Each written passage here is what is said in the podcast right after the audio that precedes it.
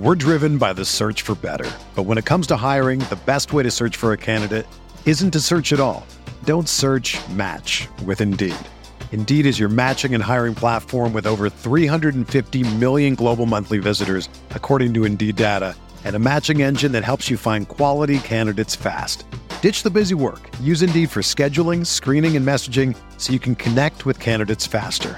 Leveraging over 140 million qualifications and preferences every day, Indeed's matching engine is constantly learning from your preferences, so the more you use Indeed, the better it gets. Join more than 3.5 million businesses worldwide that use Indeed to hire great talent fast. And listeners of this show will get a $75 sponsored job credit to get your jobs more visibility at Indeed.com slash BlueWire. Just go to Indeed.com slash BlueWire right now and support our show by saying that you heard about Indeed on this podcast. That's Indeed.com slash BlueWire. Terms and conditions apply. Need to hire? You need Indeed. Without the ones like you, who work tirelessly to keep things running, everything would suddenly stop. Hospitals, factories, schools, and power plants, they all depend on you. No matter the weather, emergency, or time of day, you're the ones who get it done. At Grainger, we're here for you with professional grade industrial supplies. Count on real time product availability and fast delivery. Call clickgrainger.com or just stop by. Grainger for the ones who get it done.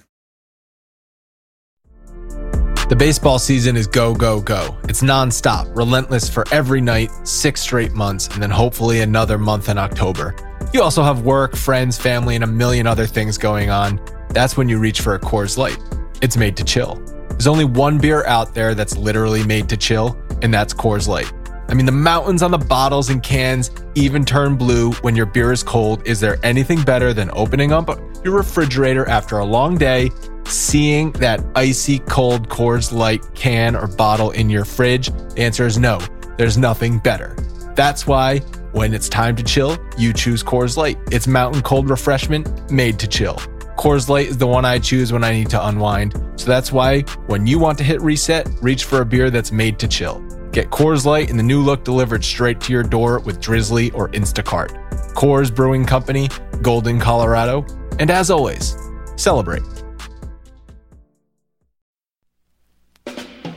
We are breaking down all aspects of Yankee baseball. This is the Bronx Pinstripe Show with your hosts, Andrew Rotondi and Scott Reinen. Let's go.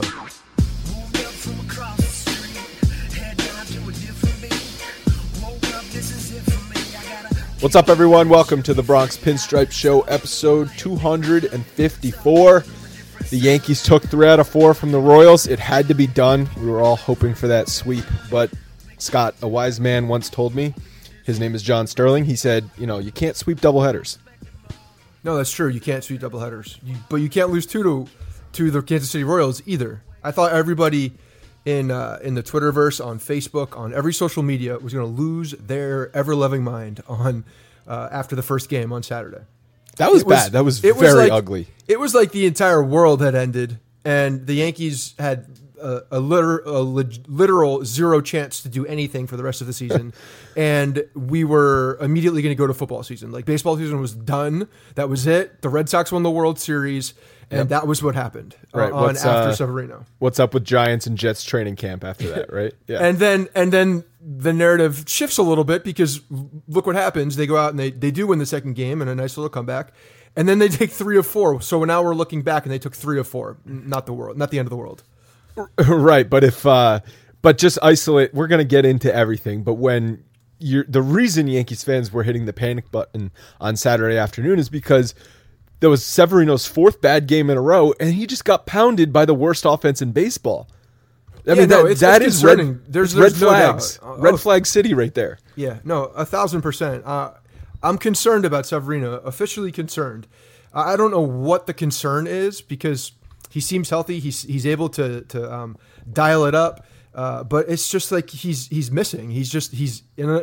It's like he's in a slump. I mean, that's that's I don't know how else to describe Pitchers it. It's do like- go in slumps, just like hitters can go in slumps. you, but you can lose your mechanics, and I, I think that's what's happening. I think he's lost his mechanics, and I think that was pretty telling actually when we saw um, he there was a, a runner on base, and Larry Rothschild came out. I want to say it was like the the fourth inning, and it was a very you know uh, it, it was not a mound visit that you normally see, and you could just tell that there was visible visible frustration because he let up a base hit or it was a hard hit ball to right field, I think it was, and um, and Rothschild identified that, saw that, and went out there and, and was talking to him about something. So I think he's getting frustrated, and you know, with that, possible mechanics uh, are, are failing him a little bit. So I, I think he'll be fine. I think he'll get back into it, but absolutely, it's concerning.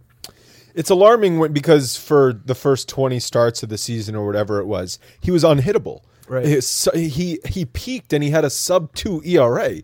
That that is the definition of unhittable. And then to have four really bad starts in a row, the last two coming against subpar offenses, I understand the concern. He's got to fix it. He's got to fix it because, like we said last week, if Severino is not the ace that we saw for all of last season and then the first half of this season, doesn't matter what the rest of this rotation does. That totally that makes things next to impossible for the Yankees to go deep in the playoffs. No, there's no doubt he's gonna he's gonna bounce back. He's gonna be just fine. Is he taking the rosy glasses uh, approach on this one? Yeah, absolutely. I have to. You have to for your own sanity. I think. It's the only way to go. Unless you're going to just live in a in a world Yep, of yep. conspiracies and, and misery, then you know you, you gotta you gotta have the faith that he's going to come back. Come into my lair. I, I was going to say, I was going to say, unless I want to live your life, I have to do this. Well, welcome to my welcome to my dojo, Scott. um, all right, so we've got a couple of things, just housekeeping notes before we get into all of it. The August 18th event is coming up pretty quickly. We're almost in the month of August now. That is the 1998 celebration day. That game is against the Blue Jays. Um, that is a Saturday afternoon game. It's going to be a lot of fun because they're doing the whole reunion type of thing we were there for the 96 game and what they did was they they called out everybody who was on the team they, they were all in their positions um, it was uh, Kay and Sterling on the field right doing a nice little um, nice little speech and a little montage to the whole the whole Yeah, World they Series were run. the ones. They kind of emceed the event and, and brought Yeah. everybody out, and it was. You said this last time, and it's uh, it's pretty appropriate. Minus the actual game, it's a it's kind of another um, old timers day, just so Yeah. they can come out and celebrate the guys again. So it's fun. yeah, it's a lot of fun, and um, hopefully that the the Yankees will be just beating up on the Blue Jays. So get those tickets as well as the September 15th tickets, which uh, are also on sale now. Yeah, I'm again. th- This one's gonna be fun. The '96. These are these are my teams, like '96 through '98. Like the, the late '90s were my guys. Um, so uh, I'm looking forward to this again to see uh, all the all the guys back in, and hopefully we can have another W for the for the boys who are in town. Okay, guys, before we get into it, I want to tell you a little bit more about our good friends at SeatGeek. Whether you're headed to the Yankees game or a concert this summer, or you actually are anxiously awaiting football season and you're planning out your tickets, SeatGeek has you covered. SeatGeek is the smartest, easiest way to get tickets to every type of live event. Whether you're searching for last minute deals, planning a night out, or need to find that perfect gift, SeatGeek helps you find the best seats at the best prices, fully guaranteed. There's nothing quite like being there in person, and SeatGeek will get you closer to the action at absolutely great value. SeatGeek is designed to make your ticket buying experience easier than ever. By searching multiple ticket sites and grading every ticket based on value, SeatGeek helps you immediately identify the best seats that fit your budget.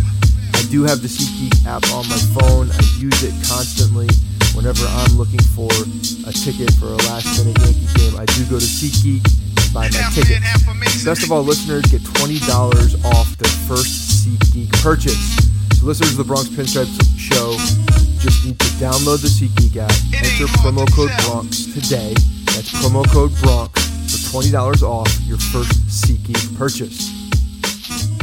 Um, all right. So, like we said, Yanks take three out of four from Kansas City. We were hoping for the sweep.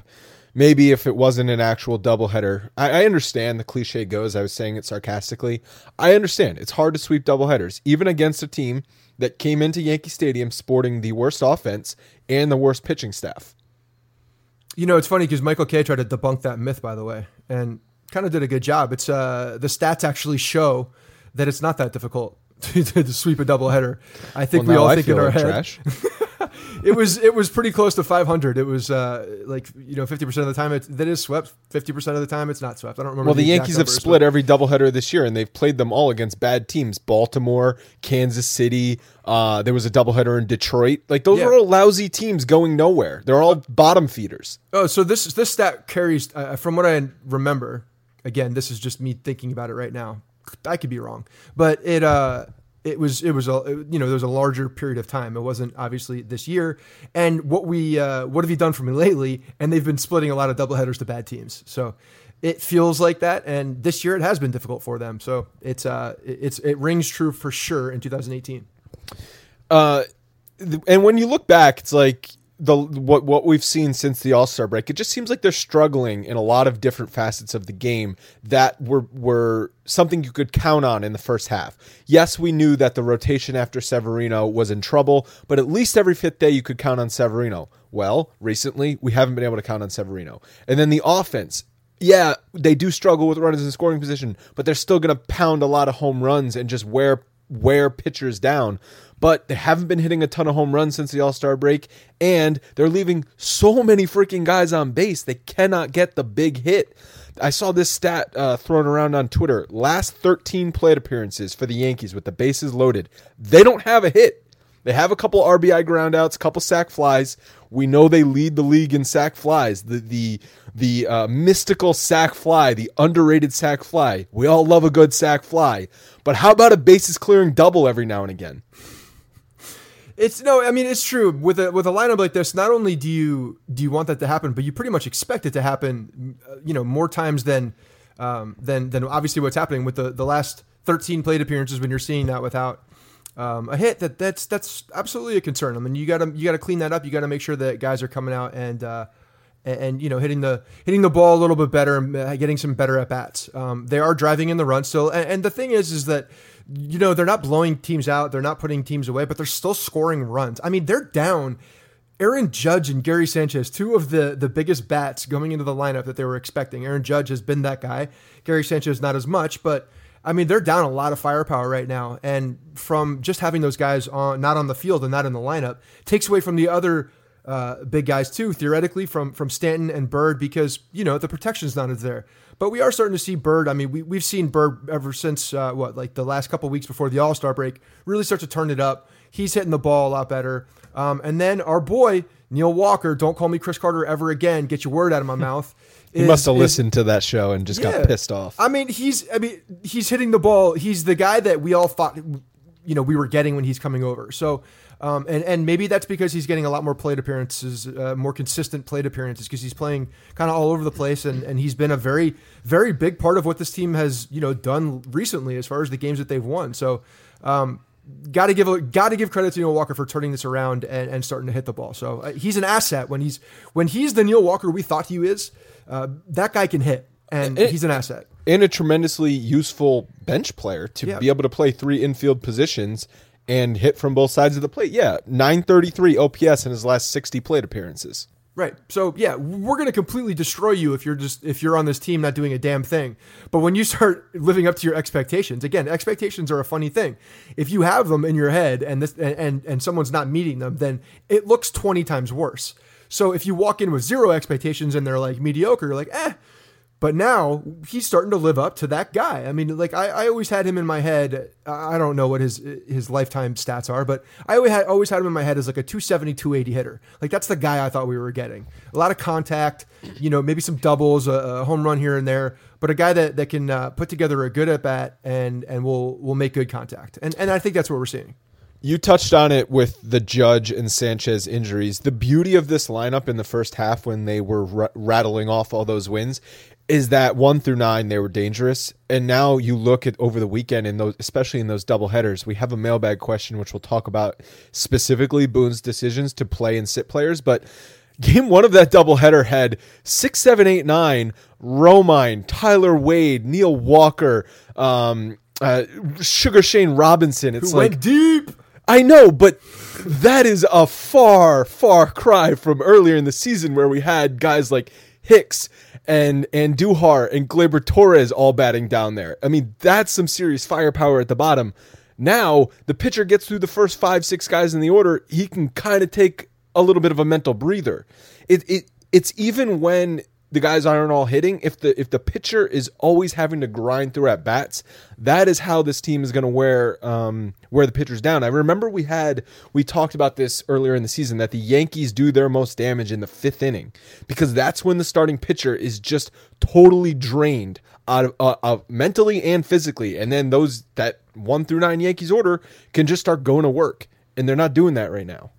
Right. I mean, that's what happens. The, the, the, the nice thing though is when you look up and down, like you're you still see damage everywhere. I mean, maybe not the last two guys. If you're looking at the starting uh, the starting team right now, you're you're missing uh, a couple. Well, with Neil Walker hitting too, you you could still fill out a pretty damn good lineup card. I mean, you're you. Oh, it should be it should be plenty. There, but sta- oh, yeah, it should be absolutely plenty. Uh, Romine and and Sanchez is probably the biggest difference. Sanchez, you know, hitting like we thought he would hit. Uh, if you're looking, Can at we also just hold on one second? We got to also talk about Sanchez too. I mean, yes, he's hitting under 200. That is an eyesore. But as bad a season as he was having, he was still leading catchers in the first half for home runs and RBIs. Yeah, I, I know, but the last like three to four weeks of him, He was awful. he it was a black it hole. wasn't there. Yeah, But I mean, think a lot of that need- damage was done before that. But I think, but I think people there needs to be an expectation set with catchers and how far and away Sanchez is above every other catcher offensively in baseball. And the Royals have a really good catcher in Sal Perez and a really good offensive catcher. He murdered them all weekend. But there's like two or three guys in baseball who can provide that kind of damage from the catcher spot. That's and what Sal makes Perez Gary hitting like two thirty also. so okay, well, he hit like 500 this weekend. I know, but my point is, is that like that's one of the guys you reference as as a, as one of the better hitting catchers, and that guy's hitting two thirty. So Right, but so when are- Gary there aren't a of Sanchez when Gary Sanchez is hitting like Gary Sanchez, it's it's an unbelievable advantage over over 29 other teams in baseball. Look, man, Gary Sanchez put those unrealistic expectations in every one of our head when he came out and Oh, was not on unrealistic. fire. No, no, no, He's- no. When he when he was on fire, when he was on fire for that second half that he came up and he was like tying Babe Ruth records and shit. Like that guy, everybody's like, "Oh my god, this guy! But he's, he's a catcher. he's the second coming. He can do these things." So now everybody just expects him to do it at all times. I still think he's a good hitter. I think he's in a bad place right now as far as you know uh, mental approach at the plate and mechanics. I just think he's in a in a bad place and slumping. I, I still have confidence in Gary uh, Gary Sanchez as a hitter. Not I mean take away the catcher spot. Like I think he's a good hitter. Period. He is, but you say unreal expectations. Last season he hit 33 home runs and 20 doubles and he missed the month of April. So if he just has an average month of April, we're talking about like 38 home runs out of the catcher. Didn't he hit twenty in like twenty days? He did, but but what he, I'm talking about. I, am not, but but he um he did back up his rookie season last year. Yeah, no, I'm not saying he didn't. It, it- there's a clear difference between what happened last year and what happened this year. I mean, there's there's something going on, whether it's in his head or mechanically, and that he's just not able to figure out, or or maybe he, he really i- has been hurt for a while. But either are way, we, are we going down another Gary Sanchez rabbit hole? I'm trying not to actually. I'm really we got some not to. feedback on that, and people love the rabbit hole discussion. My God, I think you and I could do a 15 hour podcast on Gary Sanchez and, and that whole hustlegate. it's it's just uh it's one of those fascinating topics to me when you're looking at a guy like that with that much talent that just can't put it together for periods of time. It's just so strange. All right, well, so professional segue right here. Severino, all that talent, has not been able to put it together for four straight starts. Listen to these ugly ass stats. The last four games 19 in a third innings pitched, 19 earned runs, seven home runs allowed.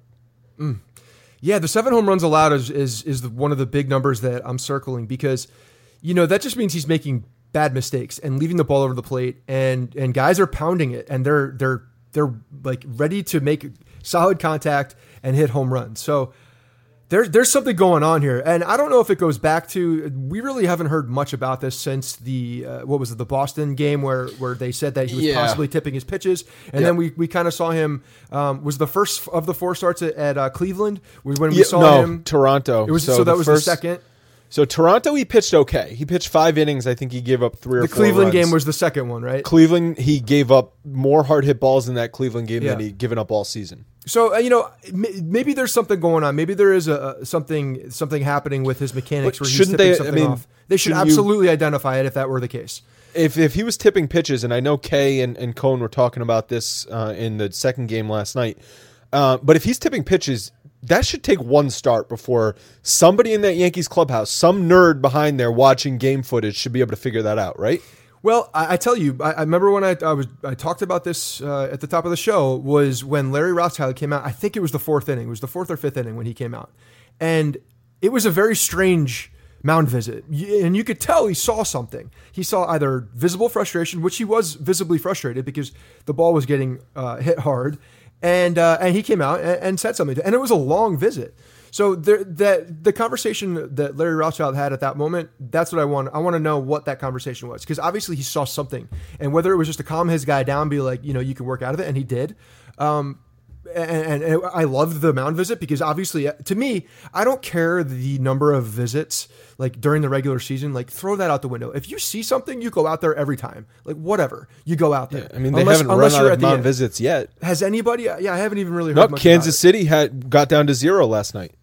Well, there you go, Kansas City. But so if you see something, he, he saw something and, and went out there and uh, and identified it and, and brought it up. That he didn't wait for the inning to end. He didn't wait for him to get in more trouble. He went out there and did it. So. Um, I don't know what it is. I personally, I think it's just like you know a, a bad slump, and he's losing his mechanics a little bit. I think that's one of the bigger things, and he's just not making the same pitches. The the fastball command isn't what it was uh, in the first half. And I think even worse than the fastball command has been the slider command. Yeah. Because you throw a spinning slider in the middle of the plate, that's a BP fastball. Right, and well, and I think you know when frustration starts kicking in and you're, you start losing your mechanics, like that's the pitch that's gonna that's the pitch that's that's that's gonna be hit out of the ballpark because you're not gonna execute it as well. And if you do if you don't execute a fastball as well, you'll probably miss the zone. You're still gonna hit it, you know, 97 miles per hour. But if you don't execute on a slider, you're spinning that thing over the plate, and that's a problem. How about this theory? I think you're going to like this one. So, Luis Severino kind of started to struggle around the time Gary Sanchez went on the DL. Oh, so you think it's, it's a personal catcher situation? Hey, maybe he, Austin lo- Romine he, he loves problem. throwing to the starting catcher of the New York Yankees, Gary Sanchez, and people just assume that Sanchez cannot receive. He can't do anything right behind the plate, except Severino has been one of the best pitchers in baseball with him catching him. And also, Sabathia has credited Sanchez for having a great working relationship with Sabathia, and he's given him credit for how well he's pitched over the last two seasons. Yep, yep. Um, so what happened when uh, when Gary Sanchez was walking after that ball, and then uh, you Well, that was know, a cross. Sev- That was a cross. Of, oh, okay. See, And then what, hap- Severino- what happened was what happened a was fight in the dugout. it looked like a great relationship that was happening right there. I just I, I, I truly think that he's just in uh, a slump. I really do because You think- and, and I think that I think that his mechanics. Uh, I think it boils down to his mechanics and just not executing the pitches. Uh, that's could I be a little bit of like mid-season fatigue, maybe a little dead arm scenario or something like that. I think we're seeing a dead arm, yeah. Well, the velocity was there the last two starts, 97, 98, 99 miles an hour. But what if the pitches don't have the same type of movement on it because he's not getting the same amount of swings Well, that's- and that's mechanics A lot of foul ball, a lot of foul balls, a lot of deep counts where he was breezing through seven, eight innings at 100 pitches early in the season. Now you're seeing his pitch count at 105 in the fifth inning. It's a total. This is a totally different. This is Nathan Eovaldi on the mound. Okay, circa Nathan just went- 2015. Nathan Eovaldi just went seven. I said circa pitches. 2015. The 2000, apparently the 2018 Nathan Eovaldi. He's like the Monstars. He went and stole everyone's talent in the league. Well, he was pretty damn good as last year with the Yankees too before he got hurt, if you recall. But the um, the the problem here, and, and uh, another thing when we're talking about general fatigue with pitchers, especially power pitchers, if you start getting fatigue in the lower half as well, you can start seeing a lot of mechanics Yeah. uh, falling off, and I think that's what we're seeing when when, I, when I see your- a 97 mile an hour fastball and a 98 mile an hour fastball and a 99 mile an hour fastball. I'm not seeing a dead arm. What I'm seeing is a guy that still has the live arm, that's not executing his pitches, is leaving, is not hitting his spots, is is leaving the ball over the plate more often, and is uh, is just not executing the pitches to the to the point that he was before. So fatigue can can happen all over. Fatigue, arm fatigue could le- to, can lead to leg fatigue.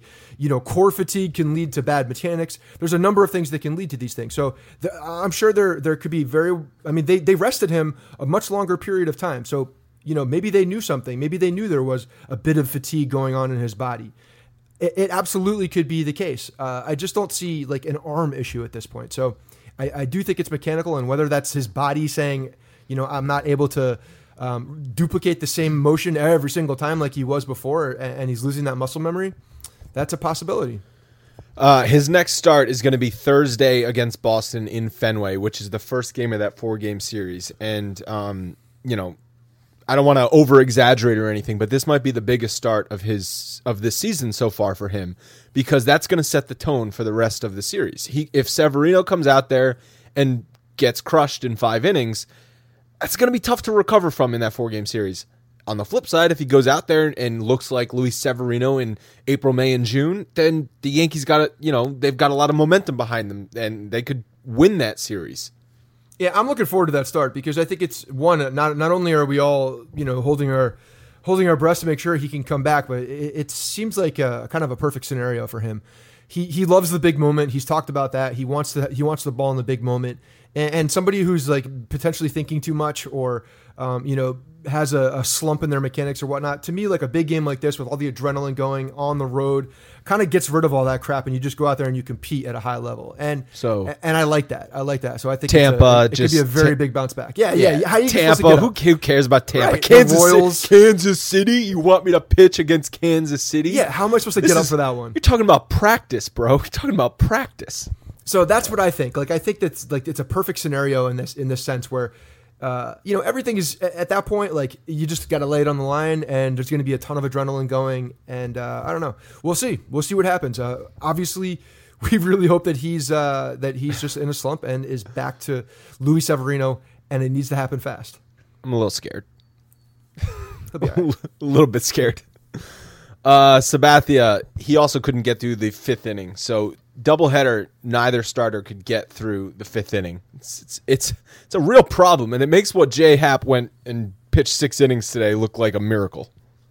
Yeah, no, it's not good when your when your guys are, are can't even get out of the fifth inning at all, and they're they're throwing up spots lines with a with a four in them. Not good stuff at all. Um, CC CC definitely looked like he was uh, you know laboring a little bit. Uh, it just it's one of those you could tell that Boone said we need to win this game. We got to win this game, and, and and I think he he kind of treated it like that to bring and he brought Holder in to, to get out of a spot.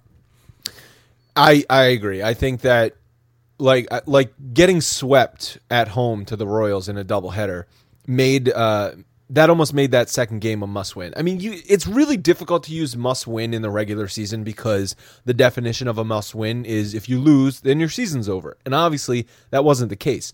But there are certain others other games that fall into the man it would really be shitty if we lose this game. And i think that's what saturday night was. Another thing with uh with sabathia's start that didn't really get much play and i think it was 100% intentional was in the first inning there was a uh, there was a second and third situation. And uh, lucas duda i believe was the batter and sabathia plunked him on the inside hit him in the ribs. It was like practically square in the right in the ribs, like the exact place you'd hit a guy. And I think it was intentional. I think it was intentional. I think it was uh, it was a, a, way for him to say, uh, you know, nobody's hit anybody yet. Judge is, uh, you guys have been hitting a bunch of our dudes. Judge just got hurt. I got to hit you. CC's that guy that that I think in, in that situation, first inning, second and third, there's a base open.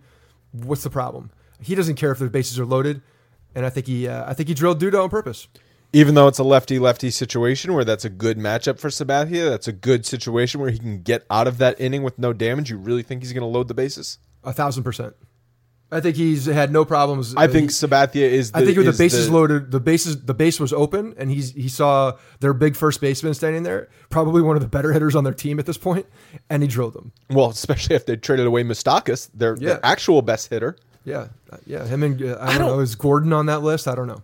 I know Sabathia is the t- is the pitching staff leader. He's he's the dad of the clubhouse, so he can take that in his own hands and do that. But do we really want Sabathia and his 88 mile an hour fastball drilling guys, or do we want Severino and his 98 mile an hour fastball drilling guys? Well, Severino didn't, so Sabathia had to do it. He that's the that's what I'm saying. It, it took that long and nobody did it, and so and Sabathia's like these guys haven't been hit yet. I have an opportunity. I have a base open. I'm going to get out of this inning. I'm going to drill this guy, and he did. He hit him right in the ribs. It was a, it was you know where he wanted. I, I love it. I love it. And a lot of people didn't think it was intentional. I a thousand percent think it was intentional. When that base when that base was open, hundred percent he's doing it. Interesting. Yeah, yeah it, and it would obviously be retaliation for the judge injury, which he's going to be out three. So this is weird because they're saying it's a chip, chip fracture on the right wrist. No surgery is needed. Yankees. You're not gonna you're not gonna say the bone. Everybody wants I'm to know what kind of. Everybody wants to know what, what the uh, what the bone's called. It's the ulnar styloid bone. Wow, you did much better than I was expecting. I practiced. Uh, three weeks before he can swing a bat in a game situation. And I saw, I forget who tweeted it out, but I saw there was a quote. He might take dry swings before that. yeah, that's uh, you gotta love the dry swings. I mean, there's nothing wrong with that. It's not a game.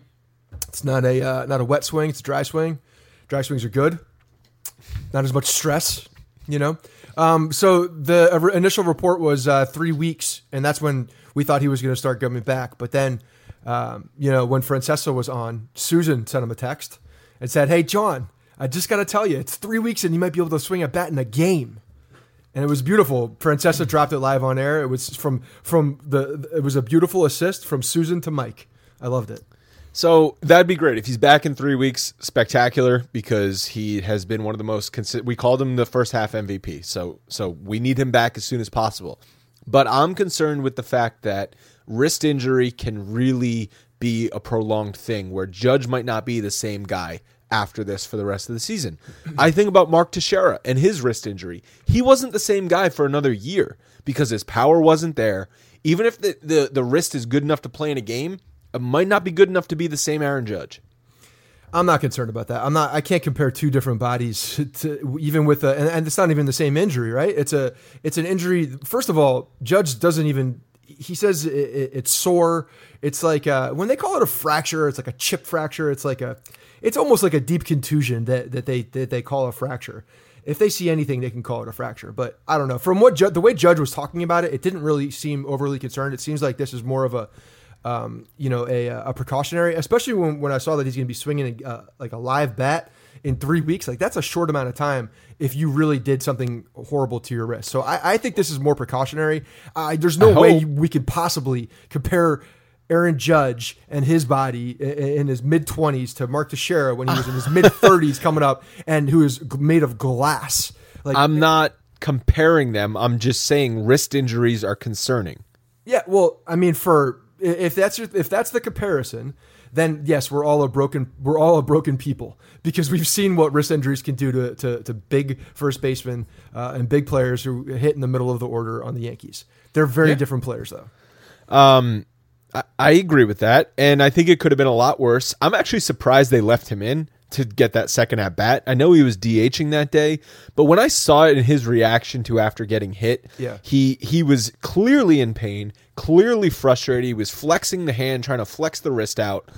Um, I, I, I don't know why they left him in for that second at bat. That that only seemed like, uh, especially how how safe they always play it and how safe Boone plays it.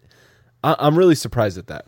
I, I am I am too to a degree, but I think it, at some point they're you know they're just they're they're making sure with the when they're uh, the doctor's coming over and touching all over there, you know, and making sure that there's no point that's that's making him um, you know in more pain. He, he I think they just thought it was a bruise, and honestly, like again, when we're looking at what the actual diagnosis was, a chip fracture on the right, and, and he's going to be back in three weeks. It seems like it's damn close to a bruise. Uh, it seems like a deep contusion, and they're call, and you know maybe there was some hairline fracture or whatever, but. Um, I, I don't know. I'm not overly concerned about this right now. If we start seeing him struggle when he comes back, then I think that's that's something that we could probably uh, look back and say maybe maybe it's uh, the the fracture is deeper than we thought or, or whatnot. But from what they're saying and what the what the timetable says, I'm not overly concerned. Well, the thing I'm concerned with is, uh, like I said, the the the Judge's uh, wrist health for the rest of the year, but also this team has been struggling to get momentum for a month. They make the the two big trade deadline acquisitions. They get Happ, they get Britton. That really helps their team in two different ways. And immediately they lose their guy, Aaron Judge. So it's like you take two steps forward and then you take a gigantic step back all in one day. It's just tough. It's really tough what happened. Yeah, and it's unfortunate too because it seems like every time they have a, a an injury like this, Clint Frazier is down when it would Yeah. be his moment to come up and play every day, pretty much, or or, or play a, a ton uh, during a given week with a with a guy like Aaron Judge out. You know, whether it's in at the DH spot or in uh, in right field, uh, he, he can play right field. it's just really unfortunate because now he's back with the with the concussion symptoms. Um, you know, we talked uh, about that on, over the last episode. It's just bad timing for him. It seems like it, uh, each time he's had that opportunity, he's uh, he's not been available. So it's it's truly unfortunate for this team and for Clint.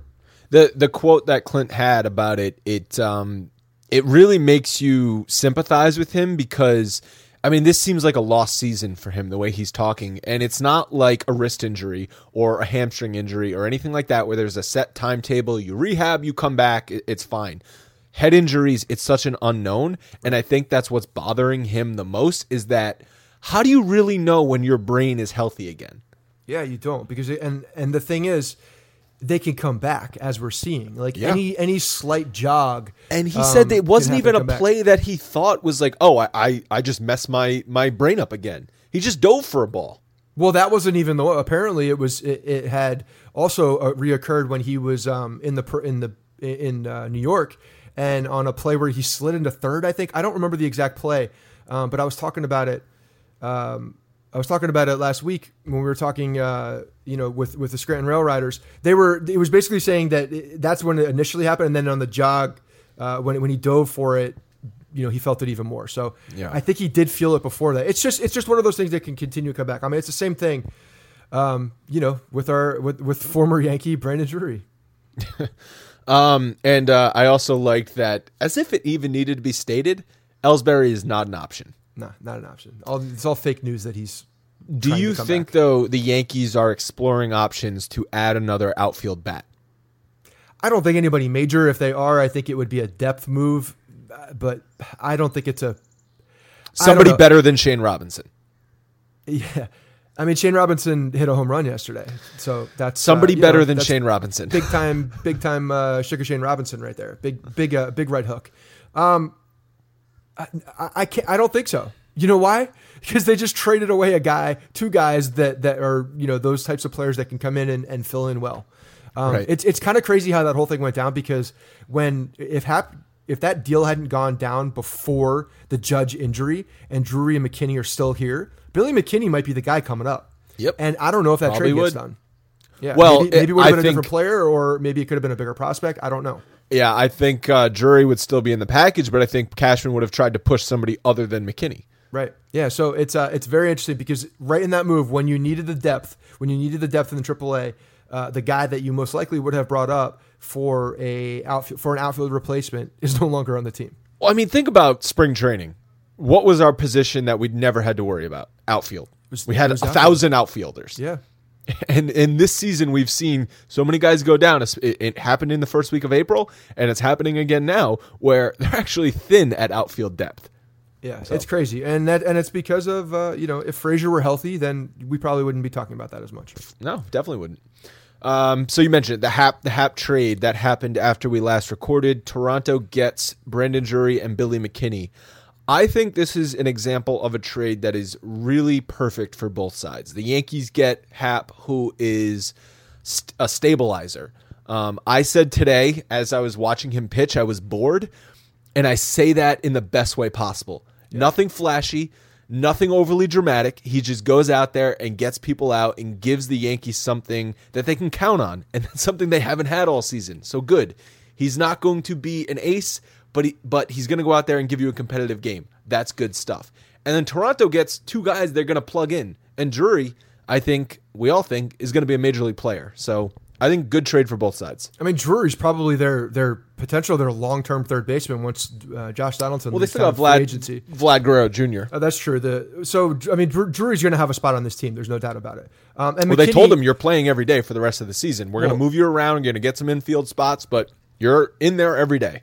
And and McKinney is a guy who is damn near ready, and, and who knows what he could do if with some regular playing time. It- you know, I, when it, when the when the trade first came over, um, when you're looking at all the pitchers that the Yankees were were uh, could have gotten right, and we're, we're, we're talking about all these free agents, and and the list was completely underwhelming. J Happ is pro, J Happ, Ja Happ, whatever the J Happ. I'm gonna Yeah, go- we got it. So Well, can we mock him? Can we still mock I him? don't know. He, he's probably our best pitcher right now. So so here's the I thing. I feel like we can't. I actually, you know what? I can't mock him. I, I forgot about something. I, I cannot mock him. Uh-oh. I'm actually, yeah, I have a. So he actually does some work for a nonprofit that has to do with children's heart defects that boy. I have a tie with. So I can't. You I can't definitely mock can. him. Now, I now me by association, I feel Yeah. guilty if I mock. I him. know. I, I totally forgot about that. And he actually like was a really nice guy and went and did did like a whole foundation thing in Chicago for this uh, for this organization that that we worked with closely in Boston. So there's a uh, there's a very close connection there. So and uh, J forgot- J Happ, yeah, J Happ, yep, Mr. Happ. Miss Mr. J Happ.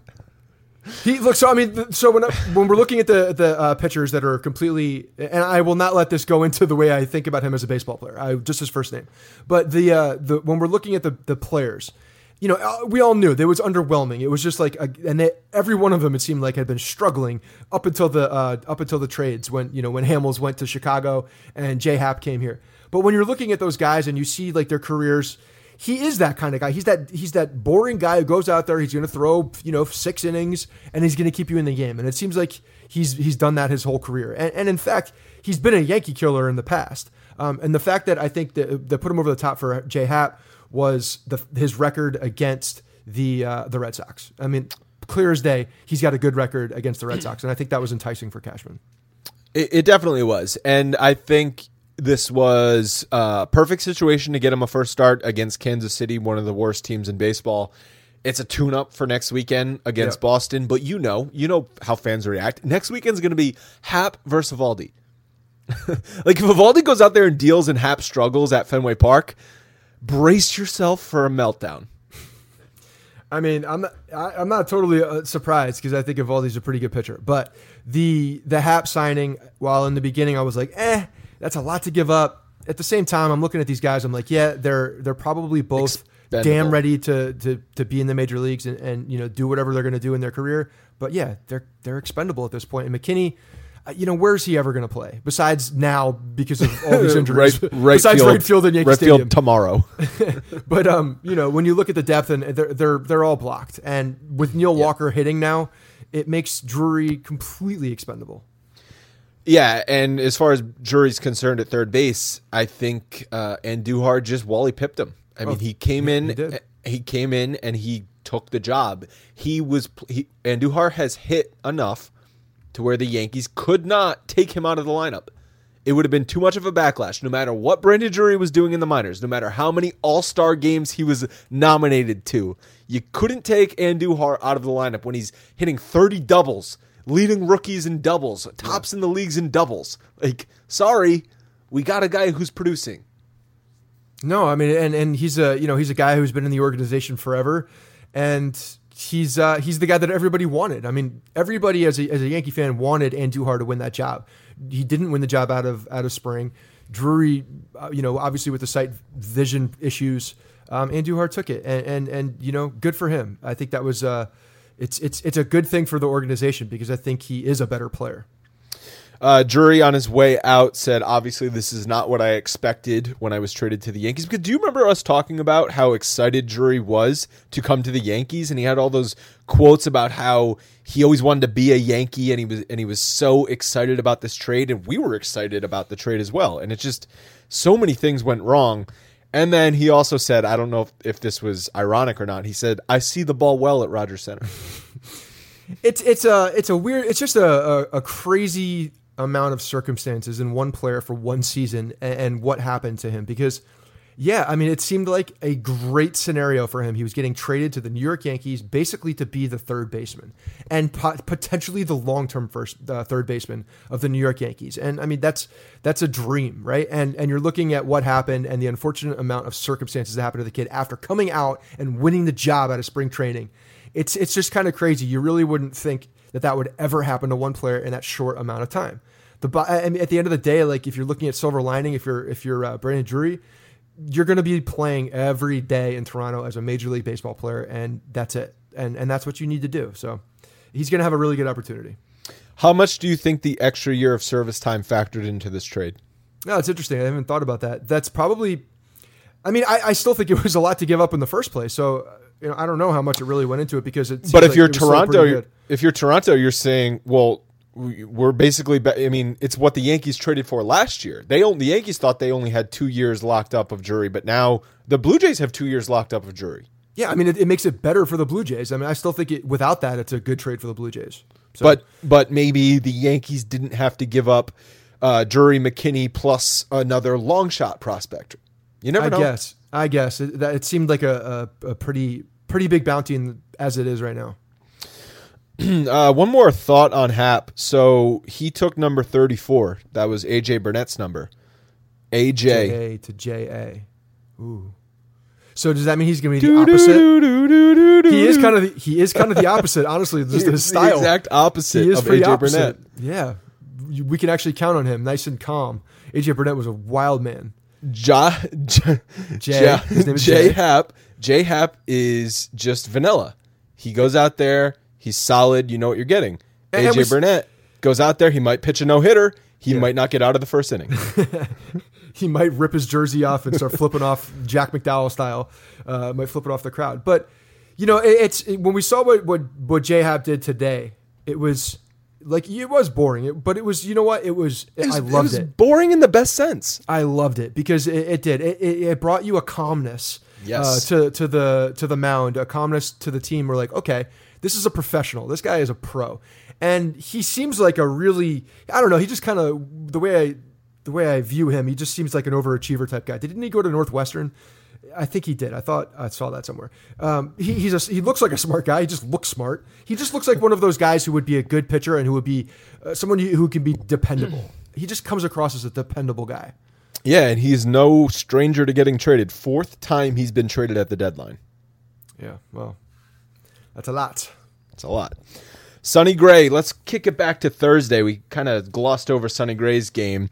He pitched okay. Uh, It uh, it was a, a solid start against a weak team at home, so that's always good. We we know how he does not do well at Yankee Stadium. Uh, he pitched five innings. I think if he didn't take that ground ball off the hand, Boone probably sends him back out there. Yeah, I think they were trying to be again just precautious to make sure, um, or cautious to make sure that he he didn't I like uh, precautious. affect it. But uh, you know, I, I don't. When pitchers do that, you look at it. It's like it's so stupid. Don't do that. But instinctually, it's so It's- difficult yeah, to it's not impossible. do that. It's yeah, impossible. to, to not stick your hand out there and try to grab a ball. I mean, like I, I understand. Um, but yeah, he looked he looked like he was in control of the game. I mean, he was uh, he didn't give up any any runs, uh, three hits. He was uh, what he struck out five guys. So uh, you'd like to see him get rid of those two walks. Like the walks are still concerning for me uh, for him. I because that just means he's you know not not around the strike zone and not working ahead of guys. And when you see two walks in two in five innings, like that's too much. Um, but yeah, you know, I, again, we're looking for progression, and, and I think that's what we're getting. We're getting progress from Sonny Gray, and uh, I mean, he's been pretty pretty good. So And it, and it, it it couldn't work out better for him in the second half as far as lining up. I mean, he comes out, pitches against the Mets, they're a weak team. Then goes against the Royals, worst offensive baseball, and is now going to face Baltimore, who just traded away Manny Machado. So I know the the Orioles just pounded the just Tampa say, pitching they, staff. They put up a scored- ton of runs. they scored like 37 runs in the last three games against the the Tampa pitching staff that shut the Yankees down, but still, Baltimore sucks. So it's it's lined up where he can just gain some confidence.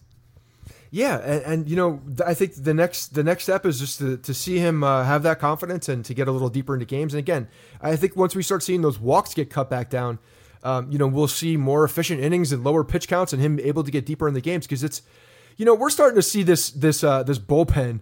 I, I feel like we're we're seeing the bullpen get tired with our like as like now. Chad Green it and David it's Robertson. David Green and Robertson, Chad Green look like they're they're they're struggling for sure. Yep. And I don't know if that's because of overwork. This, you know, how much work they've gotten in the first half because we just haven't had guys go deep besides Luis Severino.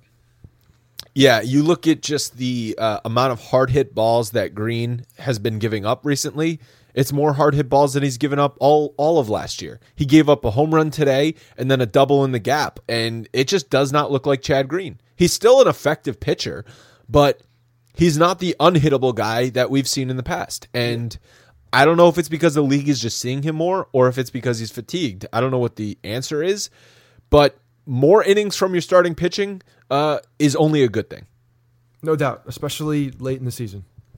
Um, So, Chasen Shreve on his way to St. Louis. The Yankees uh, acquired Luke Voit, first baseman, but it's really about the international signing money. They got a million bucks from the Cardinals, and they gave them Chasen Shreve and Gallegos.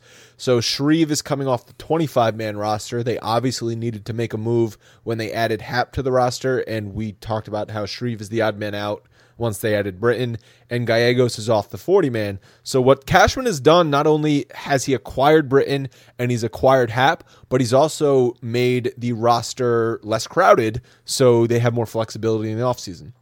Yeah, I mean, this is just you know part of the part of the plan that has to happen. I mean, he's got to make some some room for for guys, and he's got to be able to, you know, have some assets that are lower in the um, in the organization that he doesn't have to protect uh, because there, you know, the 40 man uh, is going to be an issue over the season. It's going to be interesting what what Brian Cashman does to uh, to protect guys from the Rule Five draft. So that's that's a lot of this is part of it.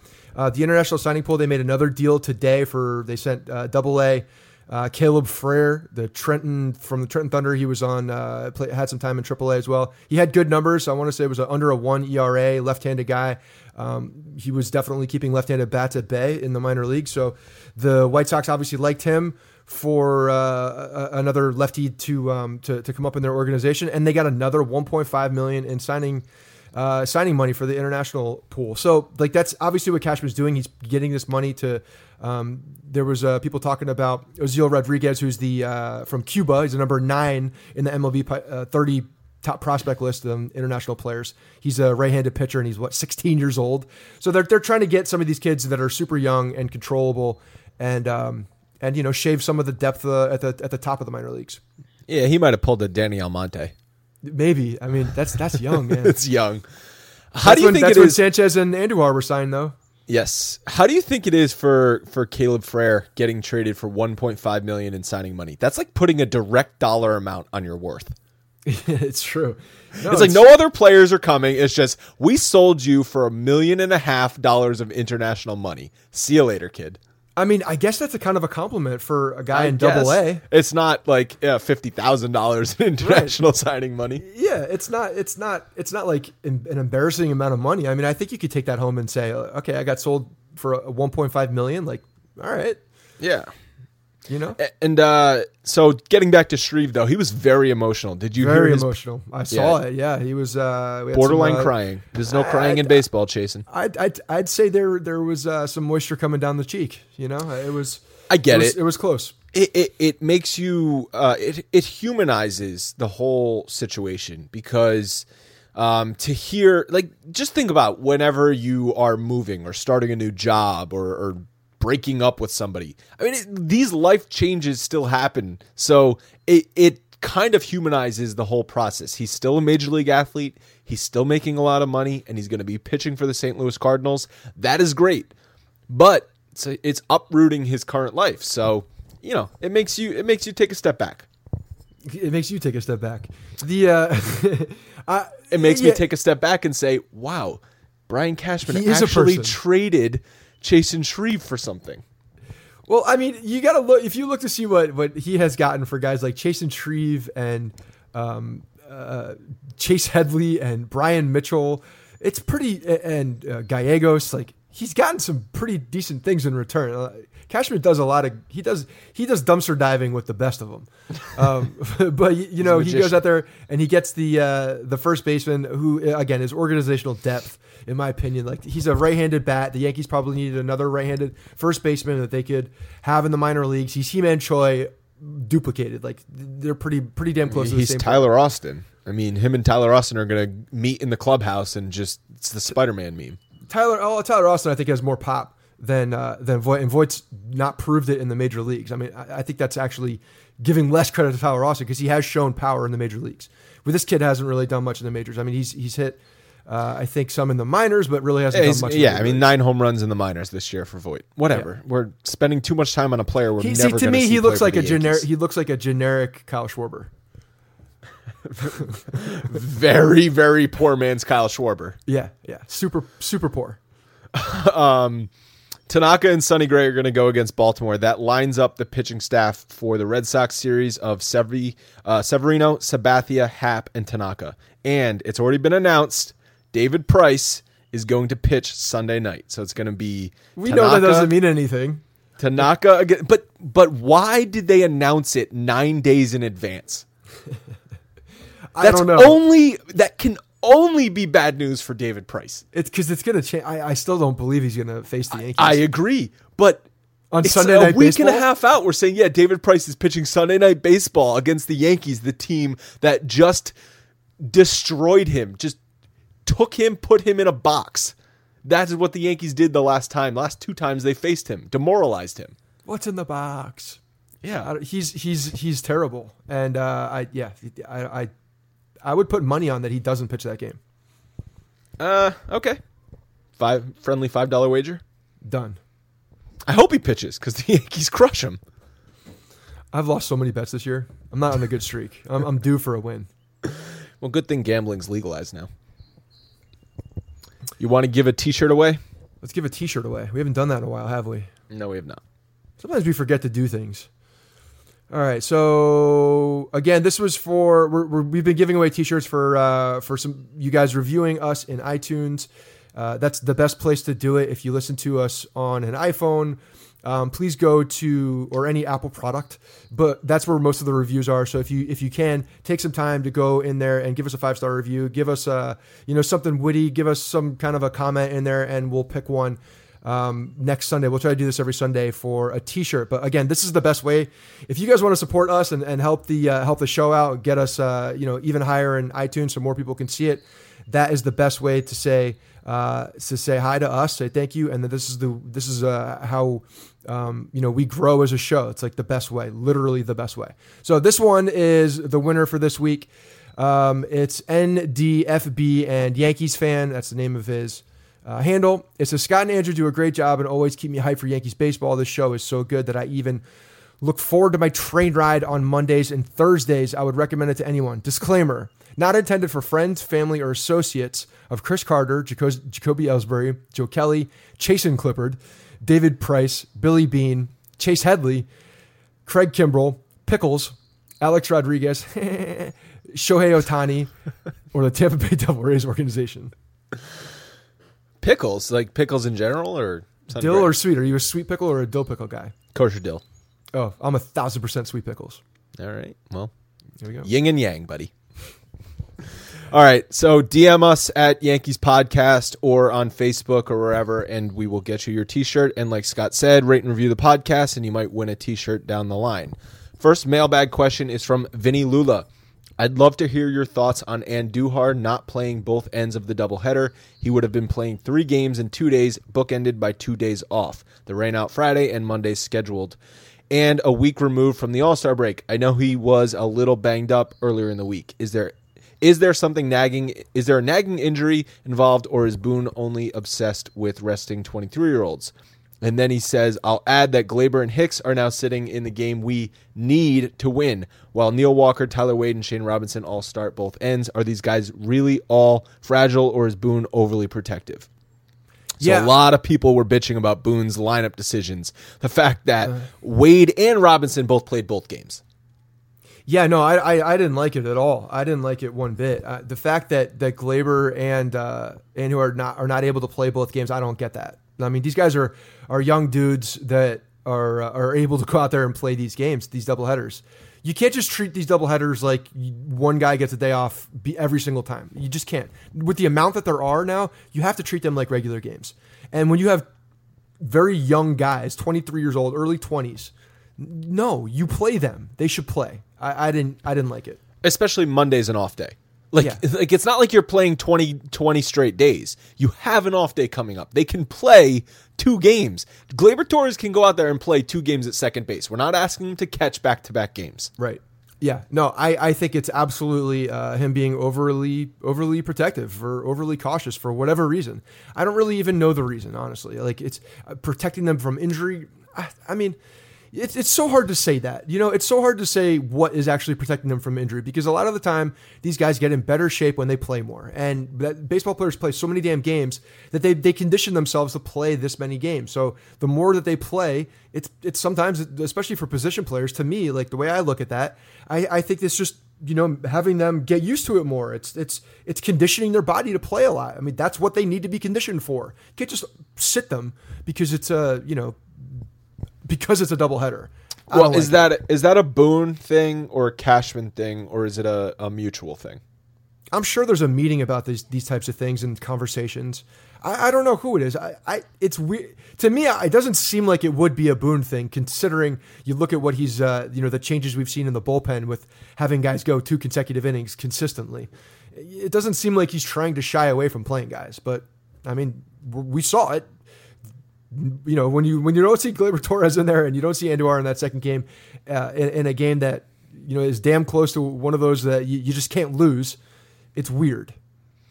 I also want to talk about the uh, in the game two of the doubleheader in the eighth inning when Romine is coming up, or excuse me, when Hi- uh, Higgy is coming up in a bunt situation. Boone pinch hits with Romine and then has him bunt. So the bunt worked out. It was a beautiful bunt, so beautiful in fact, Romine reached base. But why are you using a bench player and a pinch hitter to just sacrifice him?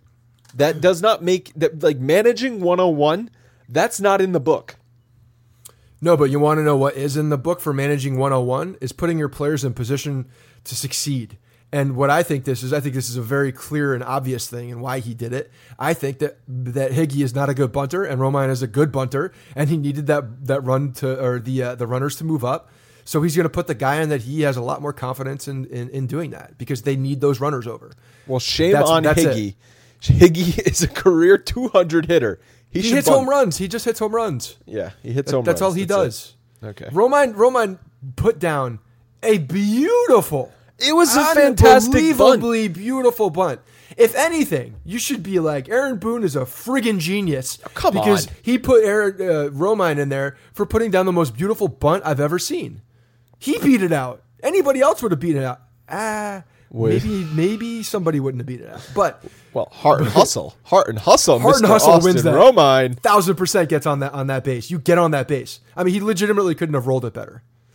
It Yeah. was beautiful. Uh, It worked out. I really just think it's it's it's a, a a simple matter of one guy is a much better bunter than the other guy, or one guy the he knows is a better bunter and he's unsure as you know of the skills as much of of, of Higgy. He just hasn't done it in a while.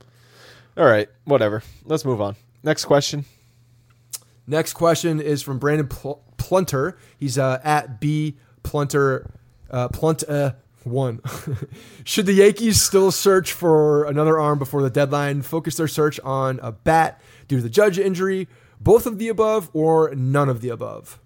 So, have you seen the Yankees are linked to some Chris Archer rumors? Yes, very loosely, but yes, Well, the Yankees are loosely linked to every rumor. right. But Archer, um, apparently the Rays are asking for top dollar for him just because he is he has been a number one pitcher in the past and he is signed to a very reasonable contract. Yeah. And I guess they just want no starting pitchers on the roster. yeah, I mean, why do you need them? They've they've completely uh, they, they've shut out starting pitching. It's a Give it's us a no- third inning reliever and we'll give you Chris Archer. Chasen Shreve would have been perfect for that. Oh, that would have been. But um, I, I you know I, I have a hard time believing they're going to go out and make any other splashy deal uh, unless something just comes to across his uh, Cashman's desk that's too good to uh, to pass up. I, I don't think they're looking for another bat unless it's just like a you know a, a serviceable guy. You know, it's not going to be a big move. It's not going to be you know Andrew McCutchen or anybody like that like coming over. I, I just don't see that happening. Well, Tuesday is the deadline. So as people are listening to this, tomorrow is the deadline. Um, you never know. Cashman, he could just at 3:59 p.m. The ninja that Cashman is, pull something out of his. No, there's no doubt, and, and and that would I think if something is too good to be too good to be passed up for Brian Cashman at the end of a t- towards the deadline, like he can do work at that point because he has so many assets. Um, so it wouldn't completely shock me. I, I just um you know when you look around, you're just not seeing anybody who's obvious, and I don't think they're um, going to panic at this moment right now and make a move to to to bring in an outfielder. I just I don't see that happening unless it's a, a guy in the minor leagues. Um, Do you want anything to do with Archer? I mean, I like Chris Archer. I think he's a I think he's a good player. I think he um yeah, I, I would, but again, it depends on the cost. It, It seems like the cost is very high right now. The asking cost. yeah. So yeah, I'd maybe re reevaluate that in the uh, in the offseason. I, wouldn't I, I, again unless there was no other takers and Brian Cashman saw a deal that was too enticing. um, I, I I think he's going to pass on that. But The offseason actually might be a better time because right now, if you're uh, trading for Chris, a better time. Yeah. if you're trading for Chris Archer now, you are um, you're you're essentially trusting the fact that he's going to turn back into the old Chris Archer. But you might have to pay more in the offseason if he proves he's turning back into the old Chris Archer the rest of the season, but at least you know what you're buying. Yeah, to an extent. I mean, you know, we'll see how much he actually does in the second half too. You know, especially with their uh, with the way that their rotation is that what they call it? I don't even know their staff with their with the way that they handle their staff. It's just it's interesting how they do They're that. turning baseball on its head. No one knows what to do with the Rays. Yeah, it's like if you Orioles, if you if you are a manager in Tampa Bay, you have to do something wacky. It's like you it's part of your job. At, at, at some point, you got to change the way people do things, whether it's shifting or changing the Brian Brian Kenny should be the next manager of the Tampa Bay Rays. That would be entertaining. Um, but no, I, I you know I wouldn't be surprised if they went and got another depth uh, move uh, as far as like a starter. I would that wouldn't surprise me either. Have you ever seen Kevin Cash and Brian Kenny in the same room? Because it's kind of Kenny's idea is just managing the Rays. Yeah, I know. The last mailbag question is from Andrew Owens at Andrew Owens 17 on Twitter. He says, "Is Hicks a top 5 center fielder in Major League Baseball?" I think so. He's behind only Trout in on-base percentage and slugging, a good defender with a great arm. Do you think he should be leading off every day and have Gardy hit ninth? So the whole top 5 thing um I I that may sound high for Hicks, but when you look at it, he is fourth in WAR for center fielders behind behind Trout, Cain, Marte. Um, fourth is pretty damn good. I think uh, we're seeing a down time in center fielders in Major League Baseball. Trout is on another level. We know Trout's on another level than it's uh, the rest of the guys living in Trout's world. I really am more curious about your opinion on the lineup construction and if you have problems with it. I don't have a problem with it because I love Gardner in the leadoff spot. I, I, you know, I think we were both skeptical on having Hicks in the in the leadoff spot in certain area in certain times. Um, when they're, I get, you know, we see him when they're when they're facing a, a lefty most often, and he can go around to the right side. But he's proved that he can do a good job. I mean, yeah, he's we're, we've seen him more this year than I, than we've had. We we you know this is the sample size that I really wanted to see from Aaron Hicks, and I'm I'm very happy with the player that that he seems to be. I, I- think he does go through his streaks. I mean, he just came off of a pretty pretty long um, down streak, uh, but had a really good day today, and is again we we know this. We've said this a thousand times. He's a he's a plus plus defender with a ridiculous arm and a ton of range. So I am happy with Aaron Hicks. If he were a 250 hitter that plays re- great defense and hits, you know, 15 to 20 home runs, like I would be happy with that because I don't think this team needs superstar offensive players at every position. Having a, a, a- a tremendous defensive center fielder being strong defensively up the middle is very important. And when you have all these other guys on the team who can hit, then, you know, I think what he gives you is gravy. And he's done a good job in the leadoff spot when he's been there. Yeah, I guess uh, for the the next couple of weeks while Judge is out, you might even be able to play. I know Hicks has been batting him in the middle of the lineup, but you could play with him in the two hole if you want to shift Stanton down, shift Bird down, shift Torres down, or or play with um, uh, move Gleyber Torres up to the two hole because I think Gleyber Torres is like projection is a nu- the prototypical number two hitter. I would love to see them move. I, I think this is a great opportunity for for Boone to move Gleyber Torres to that two spot. It really is. And honestly, if he were to if he were to succeed there when when Judge would come back, I would not have a problem with them leaving him there and uh, moving everybody down a spot because Yeah, just if you have a guy third. like yeah, if you have a guy like Glaber Torres who's you know doing well in the two spot, you're just going to have more ducks on the pond for those big boys, and and I love that. So you know, and the way the the way that Bird is lining up and the way that he's hitting, you know, theoretically, if everybody's uh, healthy at this point, if you have Gleyber Torres in the two spot, you have Judge in the three spot, then you have Bird between him and Stanton, or stack Stanton. And you know, a lot of people don't care about the lefty righty matchup. Um, either way, I think they're they're they're they're fine. You know, three, four, five, having those three guys there, and then Didi or, or Sanchez when healthy, it's so deep at that point. So I think Gleyber Torres in that two spot would make a lot of sense, especially now with Judge injured. Yeah, I agree. All right, that'll do it for mailbag questions. If you guys want to submit questions for next Monday's show, do so at bronxpinstripes.com slash podcast. You can tweet us at Yankees Podcast and submit them in the Facebook group Uh, just search the Bronx Pinstripe Show on Facebook. We have voicemails coming up. This is going to be a fun batch of voicemails because we have the Gary Sanchez stuff, we have the Britton trade, and we have the Happ trade. So, going to be a busy voicemail segment. It's the best when the when the voicemail segment is completely bipolar, and we do this. We do it on Sundays, and we keep them all throughout the week so that everybody, you know, we can we can kind of feel the tone of the week out, and I, I think it works out the best, especially when there's infuriating things happen and great things that happen. All right, we'll talk to you guys on Thursday before that big Red Sox series. Believe it or not, George isn't at home. Please leave a message at the beep. I must be out before I pick up the phone. Where could I be? Believe it or not, I'm not home. Trade Gary Sanchez, get a pitcher.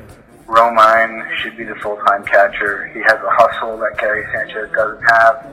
There's no reason for a guy like that to be playing baseball on a team that needs to win a championship this year. I'm done. That's it. Anyone who thinks that run in the first inning was Andujar's fault is a fucking idiot. I've been calling for Romine. I said Romine since the beginning. No, no hustle, no heart, no effort. He's a lazy, fat sack of shit. just a pathetic loss again at the House of Horrors in Tampa. Gary Sanchez can't be batting below the Mendoza line with his terrible walking abilities and then not hustling costing the Yankees a game. The bullpen, where is Tommy Kahnle? Somebody get that guy out of the minor leagues and send Gary for. I just can't be more frustrated. Dude, Gary, we need you to run. I'm tired of this Baloo the bear bumbling down the line bullshit. Get your head out of your ass and run. Aaron Boone lost that game. Period. Why the fuck is Didi Bunning with Giancarlo on deck? Of course you're gonna walk him. I wonder what stats fucking told him to do that. Fucking ridiculous. What is the opposite of release? Imprison? Imprison the Kraken. Explain to me, explain to me, after this performance, after this game, why Gary Sanchez has a starting position on this club. Give me one good reason, okay? He can't field his position, he won't bust it out of the box, and he can't hit for shit. Trade him for a top end other rotation starter, along with a prospect or two, and use Romine. Worry about catcher in the offseason. I know a lot of guys that can hit 188 and not bust it out of the box. Give me a break. Wow.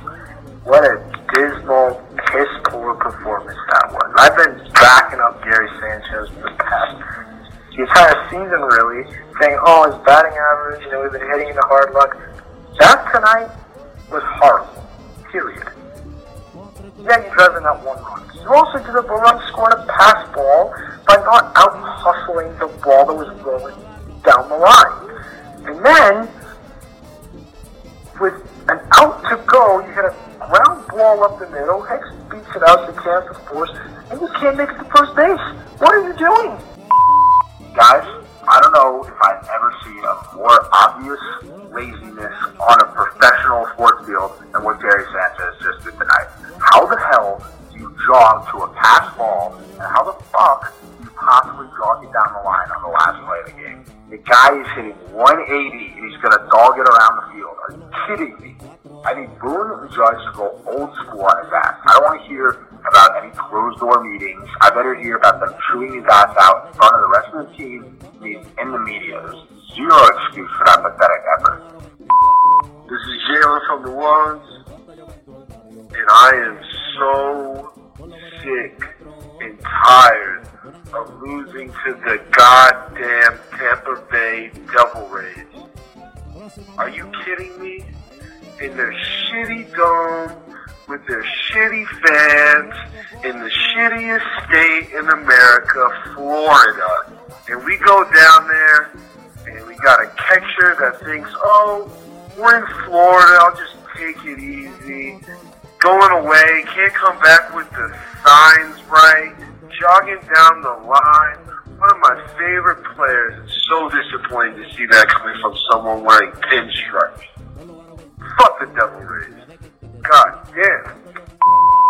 Hey guys, Brian calling here from Arizona after watching that abomination of a final out.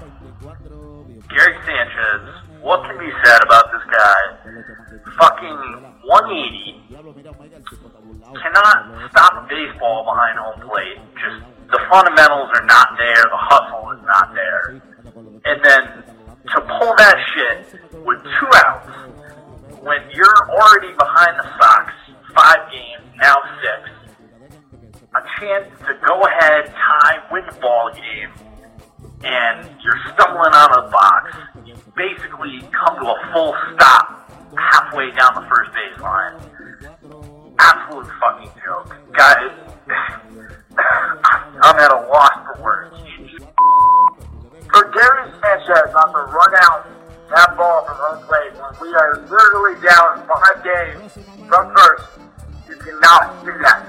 You cannot. It's like pulling in rush hour on, a, on the metro trying to get somewhere at 5 o'clock. You gotta hustle no matter what. The Jack, he is one of Yankees. He's homegrown, all that, everything. But, man, he's gotta wake up. We gotta make a run. Let's get it. Come on, let's go Yankees. Boys, it's Michael in Nashville, and I just don't know what to think about Gary Sanchez right now. He, the lack of hustle is a major problem. I understand that you're going to struggle at the plate. I understand that you're going to make mistakes, but there is no excuse for a lack of hustle. And I can guarantee you that last run out to first base would have never happened with the boss alive because he would have chewed his ass out at the end of the first inning. There was no way in God's earth he would not have run that bag, run that uh, run to the first base had, the boss been alive because the boss would have absolutely murdered that boy. First off, Andrew and Scott, I love the show. I'm always listening to the podcast. It's great. Keeps my day going, especially after losses like last night. But with Gary's display of just piss poor athleticism, and now he's just being placed on the DL. I just got an update on my phone that they did an MRI after last night's game, and it's interesting. Um, but all I have to say is I don't know what the fuck they're gonna do because Boston just keeps winning. And I don't want them in a fucking wild card game against Seattle, in Seattle, or against Oakland, because I feel like Oakland could get them. Anyway, great show. Keep up the work, guys, and have a good one. Go Yankees. Yo, all you fucking Gary Sanchez haters, fuck you. You're gonna be the same ones riding his fucking dick when he starts hitting homers again, right? Fuck out of here. Yankee fans, back off your players. All you fucking dudes that were booing Stang. Y'all the same ones talking shit about Sanchez. Fuck you. Let's go Yankees. We yeah, about They're gonna lose these guys in the Rule Five draft anyway, so it's, it's worth it. You can't keep them all. Kind of sucks to give them to a division rival, but Britton should be good. Hey, I saw your tweet to talk about the uh, Zach Britton trade. I just want to give, tell you what I thought. If you want to give me a call back, you can. Um, my number is 203 231 8282.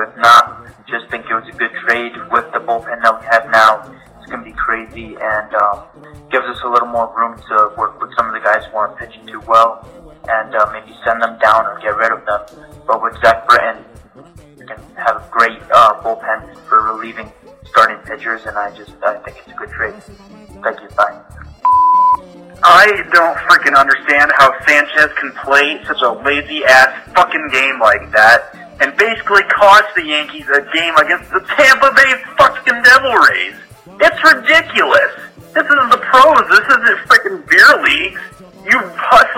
Off and you work your fucking ass off like, I mean, it's fucking ridiculous. He's a fucking professional. He should be busting it every freaking play, no matter what. No matter if we're winning or if we're getting beat like 10 freaking nothing. Yeah, baby, J, Ja, J, however the hell you say his fucking name, but either way, Cashman pulled a pretty decent pickup. Um, well, after getting Britton, with the way the bullpen's set up right now, I think we probably might even need the guy just to go six innings because that four-headed freaking beast in the late innings. Sevy, what the hell, man? Six nothing to the freaking Kansas City Royals? Are you kidding me?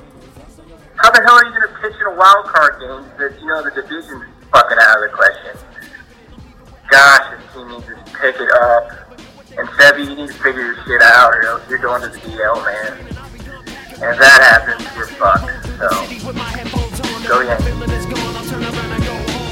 guys, thanks for listening to the Bronx Pinstripe Show. Make sure you find us on iTunes and subscribe so you can get all new episodes directly onto your phone. If you do like the show, we'd love for you to take a minute and give us a five star rating and review in iTunes. It really helps us out and allows us to create more shows. We're on Twitter at Bronx Pinstripes and the same on Facebook. You can always find us there talking Yankee baseball. Thanks again, guys, for your support. Really appreciate it, and go Yankees.